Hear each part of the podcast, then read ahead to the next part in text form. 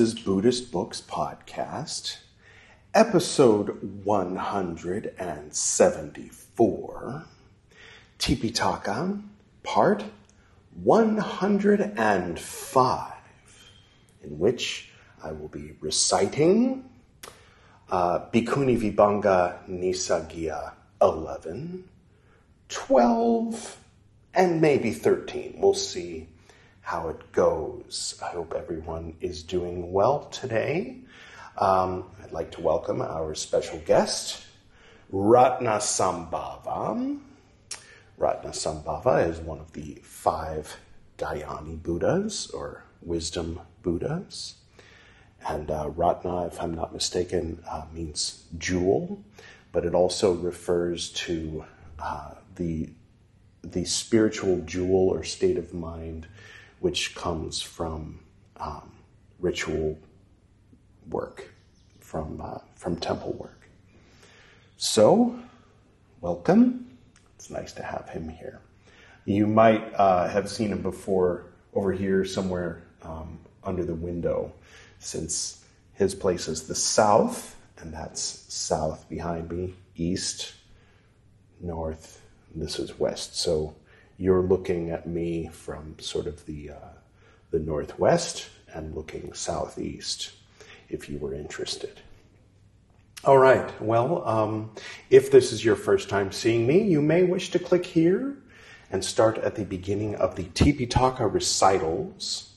So, I, you know, even though some people might be watching these in order, so you might hear me repeat a few things. I'll try to say it in a different way this time.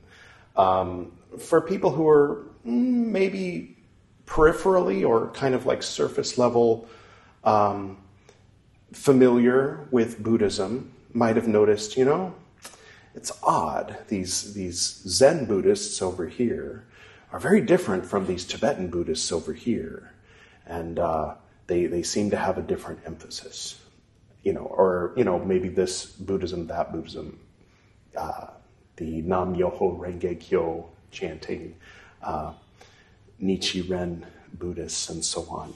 Um, what we're reading is what all of these forms have in common, and uh, some of the more, you know, magical, mystical, mythological um, stories you might hear where you go, hmm, that seems like it has an interesting moral, but I'm not sure if I believe it.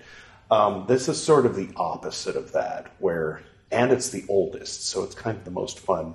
And kind of um, from a certain perspective, in in a Lord of the Rings kind of sense, it's the least interesting for maybe someone who's who's who's wanting something more like a Marvel movie, you know, like uh, sort of a fantastic tale. This is the fantastic tale of one nun taking another nun's bowl or robe, and uh, what Lord Buddha, what rule was established to um, make sure that these sorts of things don't happen in the future as much, or when they do, they're dealt with properly. You're lucky I'm practicing ahimsa, little bug. Anyway. Um, so yeah, so this is 2,600 years ago. This is the uh, the rules that were established in the original little group that uh, became all the various forms of Buddhism. So that's what we're doing today, and uh, in the future we will be.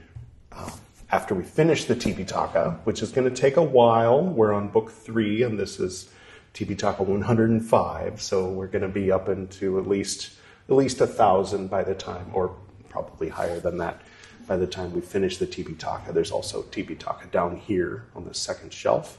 And then we'll get into some early Mahayana before we get into see more maroon books.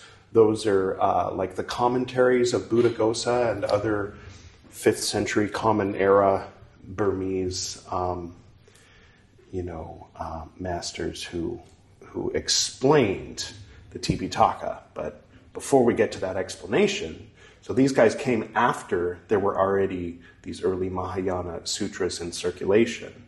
So we're going to go in order. First, we're going to read the rules. Then we're going to read the early Mahayana scriptures. Then we're going to read the commentaries of Theravadan Buddhists who were aware of Mahayana scriptures. And this would have been 11, 1200 years after um, these original rules were written. So I'm going in order by century. If that's something that interests you, if you want to go on this journey with me through thick and thin, through fun and boring, and uh, funny and tragic, then uh, please do feel free to click subscribe down below, and uh, and I look forward to going on the journey with you. All right, I will go ahead and get to the reading now. This is Nissaggiya, or forfeiture, 11. At one time, the enlightened one, the Lord, was staying at Savatthi in the Jeta Grove in Anathapindika's monastery. Now, at that time, the nun Tulananda, who, uh, since we did the Tipitaka Rogues Gallery episode in Tipitaka Part 100, has been represented by the wicked stepmother in uh, Cinderella. The nun Tulananda was very learned. She was a repeater. She was wise. She was skilled in giving Dhamma talk. They mentioned that last time. You know who else is a repeater? Whoever wrote this. Um, not the translator, I mean. Then King Pasenadi of Kosala. Let's give him a cartoon character, shall we? I don't know who that's going to be. Future Edward, editor Edward, is going to decide and maybe put put him here somewhere beside um, Tulananda. So I look forward to finding out who that is. Anyway, um, just for the people who aren't familiar with all like 80s uh, or 70s or 90s children's pop culture, editor Edward, could you let us know who that is? It's uh, King Triton from The Little Mermaid. But while I have your attention, uh, earlier in the intro, uh, when I had said that we're going to read all the old rules and then the Mahayana Sutras. I was speaking quickly. Uh, what I meant was we're going to read the whole Tipitaka, including the rules, the teachings, and then the and and then the Mahayana Sutras. All right, thank you. Good choice, I assume.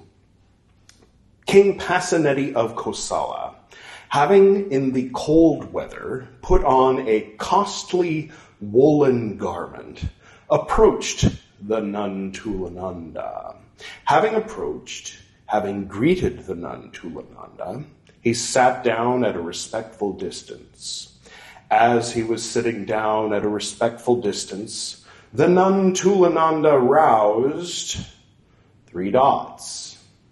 So hopefully you're a long-time listener and you memorized uh, episodes from a long time ago because Miss Horner, the translator, is not going to tell us what she roused. No, she she taught Dhamma. Can you hear the rain? Anyway, she taught him, and uh, he was very excited, and she was teaching and going on about the Dharma. And it gladdened King Pasenadi of Kosala with Dhamma talk, right? then King Pasenadi of Kosala, having been roused you know, mentally, spiritually, nothing weird, three dots, gladdened with Dhamma talk by the nun Tulananda, spoke thus to the nun Tulananda, quote, Do let me know, lady, what would be of use, parentheses, to you, end parentheses, end quote. Now, the widow once posed that exact question to uh, the Venerable Udayin. And uh, he, we, we might remember, some of us might remember what his response was. Let's hope that she doesn't say the same thing. Let's find out what she says. What will be of use to you, Tulananda? Quote, If, sire, you are desirous of giving, parentheses, something, and parentheses, to me, Give me this woolen garment. All right, end quote. There's an old adage in cinema that, you know, you don't see a gun in a drawer early in the movie, unless later in the movie that gun is going to be used. So he talked a lot about the, the very nice woolen garment he was wearing. So I should have known. Honestly, I did know, but I thought I'd mention the Udayin thing just for fun. Did I say Upananda? I meant Udayin. I hope I didn't say Upananda. Then King Pasenadi of Kosala, having given the woolen garment to the nun Tulananda, having risen from his seat, having greeted the nun Tulananda, departed, keeping his right side towards her. Yeah, already people are going to look down upon and criticize. I think it's because it's a fancy woolen garment that's not a robe, right? It's like a, a decorative or extra thing to wear. All right. I mean, it'd be chaos if all the monks and nuns in the world were wearing like baseball caps and extra things and saris on top of. Anyway.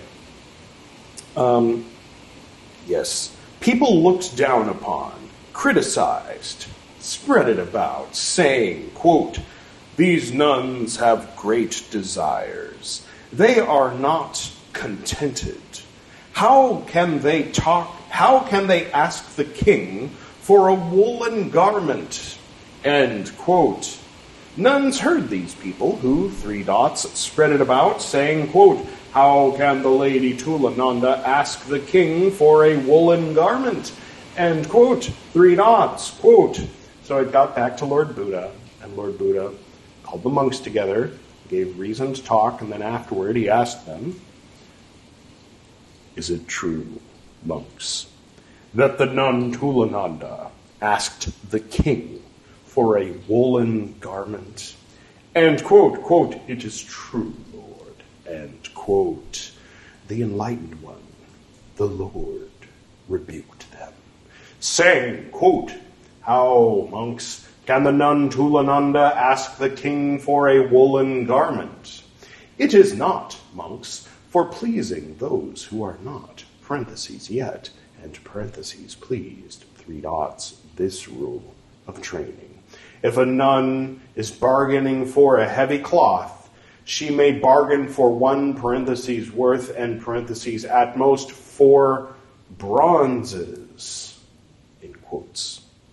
If she should bargain for one parentheses worth and parentheses more than that, there is an offense of expiation involving forfeiture. Interesting that that rule uh, was established uh, after this story, seeing as she did not bargain. But um, let's see, what's the footnote? Okay, so a bronze, uh, we assume, is a kind of coin that is worth four kahapanas. You remember they were going to give Upananda a Kahapana for meat, so this is worth four meat meals. All right. A heavy cloth means whatever is a cloth for the cold weather.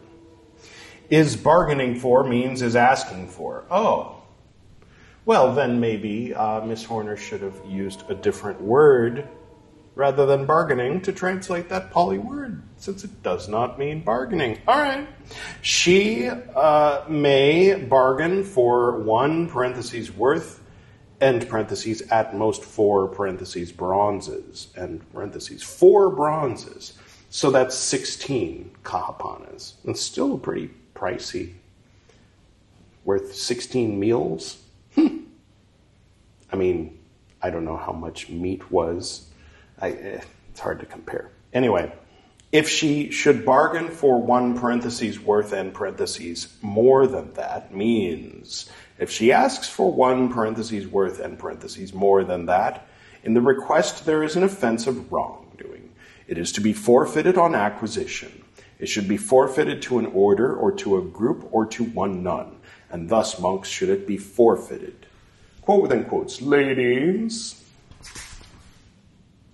this heavy cloth, parentheses, worth and parentheses, at most more than four bronzes, bargained for by me, is to be forfeited. I forfeit it to the order, end quote, within quotes, three dots. Quote, Three dots. The order should give back three dots. Let them give back three dots. I will give back this parentheses, heavy cloth, end parentheses, to the lady, end quote. I think the quotes got a little confused there, but it's okay. Um, so, how does one determine if a woolen cloth is worth 16 kahapanas or not? Mm-hmm. You go around the town to all the clothing experts and say, How much would you say this is worth? Have it appraised, and then take the average of what everybody says. And if it's 15, then you're okay. And if it's 17, eh, uh, it's whatever. It's good enough, good enough. Um, if she thinks that it is parentheses worth and parentheses more when it is parentheses worth and parentheses more than four bronzes, parentheses and and parentheses bargains for it, there is an offense of expiation involving forfeiture. If she is in doubt as to whether it is parentheses worth and parentheses more than four bronzes, three dots. If she thinks that it is parentheses worth and parentheses less when it is parentheses worth and parentheses more than four bronzes, parentheses and and parentheses bargains for it, there is an offense of expiation involving forfeiture. Doesn't matter if you think it's worth less. If it's worth more, you got to give it back or give it to the order. If she thinks that it is parentheses worth and parentheses more, when it is parentheses worth and parentheses less than four bronzes, there is an offensive wrongdoing. So if she's like, I'm going to go ahead and take this 20 uh, kahapana valued woolen cloth, but it turns out it's worth only 12, well, it's a wrongdoing because she thought she was doing something wrong, right? If she is in doubt as to whether it is parentheses worth and parentheses less than four bronzes, there is an offensive wrongdoing. if she thinks that it is parentheses worth and parentheses less, when it is parentheses worth and parentheses less than four bronzes, there is no offense. There is no offense if she bargains for one parentheses worth and parentheses at most four bronzes. If she bargains for one parentheses worth and parentheses at most less than four bronzes, if they belong to relations, if they are offered, if it is for another, if it is by means of her own property, if she bargains for something of small value while parentheses the other person and parentheses desires to bargain for something costly, if she is mad, if she is the first wrongdoer. Now, this is interesting because if I recall correctly, the rule for monks was you're not supposed to ask for a robe. You're not supposed to ask for a robe for cloth making. Strike that. Reverse it. It's supposed to be donated. You don't say, "Hey, give me that, uh, you know, robe making or robe cloth," right? So the nuns, the nuns are allowed to bargain for things for uh, as long as they're not worth more than a certain amount. Okay, that's interesting. That's very interesting. Um, oh, one thing that occurred to me, I think, after a full year of reading these rules, when it says the first wrongdoer at the end of most of these, I think that I've been misunderstanding that. Rather than saying that this nun or monk has never done a wrongdoing before and this is their first wrongdoing, so you get away with one wrongdoing, I think it actually is referring to the person who did the thing that got the rule established. So the first person, so Tulananda in this case, I mean, the reason why she's still around is because though she's broken all these rules, she was the first wrongdoer in every case. She was the first person to ask a king for a woolen cloth. And uh, so she's not to be punished. But anyone who does it after her is to be punished, right?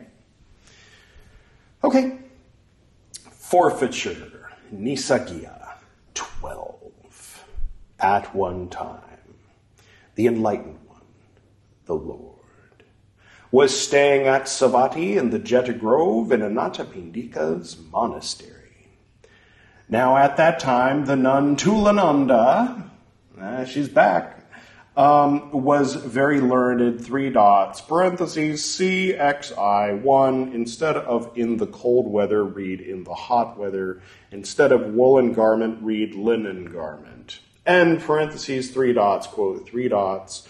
This rule of training, if a nun is bargaining for a light cloth, she may bargain for one parentheses worth, and parentheses, at most two and a half bronzes.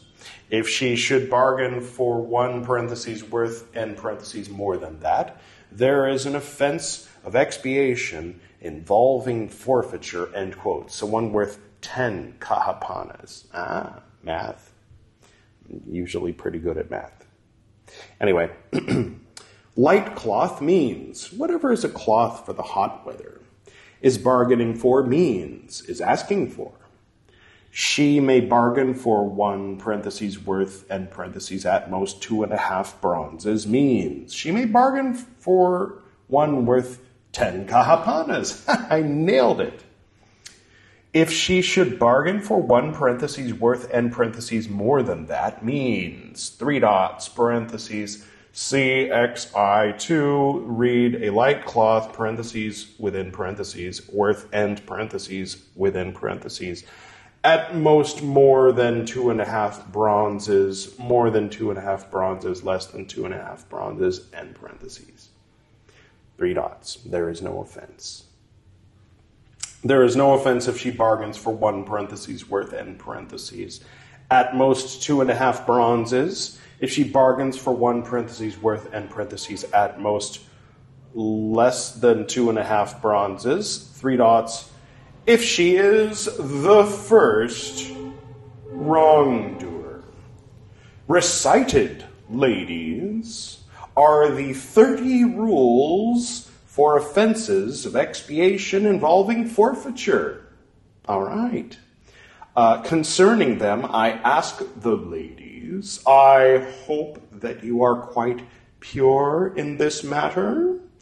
A second time I ask, I hope that you are quite pure in this matter.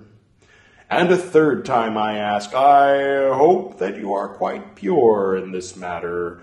The ladies are quite pure in this matter, therefore they are silent. Thus do I understand this. Told are the thirty offenses of expiation involving forfeiture. Well, so Nissaggiya 12 was the last of the Nissaggiyas. So at the beginning, when I said we're going to read 11, 12, and probably 13, I did not know that. And uh, so it turns out we're just going to read 11 and 12 because, you know, I, I don't like to like do one section and then start a new section in the middle of an episode. We'll start uh, the next episode with the next section, and I didn't peek ahead, so I don't know what it's called. Um, but it's probably similar to whatever came after Nissaggiya in the rules for monks. Also, there are 30 rules contained in 12 Nissaggiya. So I'll have to re listen to the Nissaggiya episodes and see if I notice where the 30 are. So uh, maybe in those finer, like if she does this but not this, and if she does that but not this, I don't know. Because it seems like 12 was just one rule, right? Well, all right. Um, so basically, you're not supposed to ask for things that are more expensive. You're not supposed to ask for nice things, but it's okay if somebody gives it to you. So if some, if you are wearing a 50 kahapana uh, woolen cloak to keep cool in the wintertime, and somebody says, uh, "Sister, what on earth are you wearing? And she's like, the rich guy down the street, he just gave it to me. You didn't ask for it? No? Well, all right. Ta ta then. Have fun. All right, yeah. What are you going to do with it later? I don't know. Maybe trade it for medicine. Um, then that's fine. Just not to ask for it. All right. So fine tuning the, you know, what's considered, you know, manners, good manners and good um, behavior for the monks and nuns establishing these. So, see what I mean? What I mentioned at the beginning is these are very kind of like down to earth, and maybe for some folk, like not interesting. It's like the equivalent of reading laws, reading like a legal, because that's what it is. It's it's a very very early. In fact, I think it's the earliest what they say in the East, quote unquote, Um, so I guess they have earlier like laws written down um, in the West, quote unquote. I mean, where's Hammurabi? Is he in the West or the East? Middle East? Um, so yeah, I mean, for for monks, for monks and nuns, the monastic uh, laws. This is definitely the earliest uh, thing that is written down from anywhere in this part of the world. So, if you're interested in that sort of thing, then you are. If you're not, then how come you're still watching? Um, there was sort of a, a, a, troll who came out and you know told me to go back to my own country and uh, focus on on the teachings of my own culture. Wow, wow! And you know what? The guy who said that did not come from either Lumbini or Bihar. So uh, maybe you should stop being Buddhist. Hmm? I'm only kidding. I would never say that because that would be as absurd as what he said to me, right? Uh, my father was born in China and was Buddhist and raised me Buddhist, and so, despite the color of my skin, by the way, in uh, I think it was Pakitiya, uh, one of the Pakitiya rules where Lord Buddha, um, it's on, on stereotyping. It's the one with the goats named uh, uh, Mettiya and, uh, and mm, Dabba the Mallian, where the guys say, hey, we're going to name these goats Mettiya and Dabba the Mallian so we can say we saw them doing the wild thing, you know? And uh, then Lord Buddha says, you, you cannot accuse someone because they have the same name as someone else. You cannot accuse someone because they have the same skin color as someone else. He actually says that. Or the same um, family name, or the, the, same height, or the same this, or the same that. He goes on and on with a long list, um, basically saying no stereotyping. If you see a man with a particular kind of skin tone like this, then, uh, you know, you can't say based on other people of the same skin tone prejudge them and say, "Go back, go back to America, put on a put on a suit and tie and talk about Jesus." Okay, that was never me. That was never my father. So it's absurd for you to to tell me to do that. So um, blessings to you if you're watching. All right. I hope everybody enjoyed today's recital and. Uh, I look forward to the next one. And remember, if you're a Theravadan nun, not to ask for what's this time of year. It's kind of monsoon season, so it's neither hot nor freezing cold. So you don't need to worry about these rules until peak winter. But when it comes, if you're going to ask someone for a woolen cloth, make sure it's not worth more than 16 kahapanas. I wonder what that means with inflation and all comment below. Okay, I'm going to go ahead and close with the prayer that my father and I uh, greeted every morning with as I was growing up.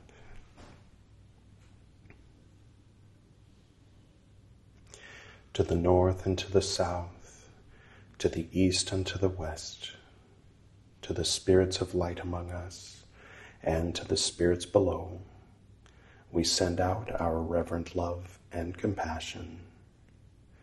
May all beings be happy. May all beings be serene. May all beings be in peace. Oh.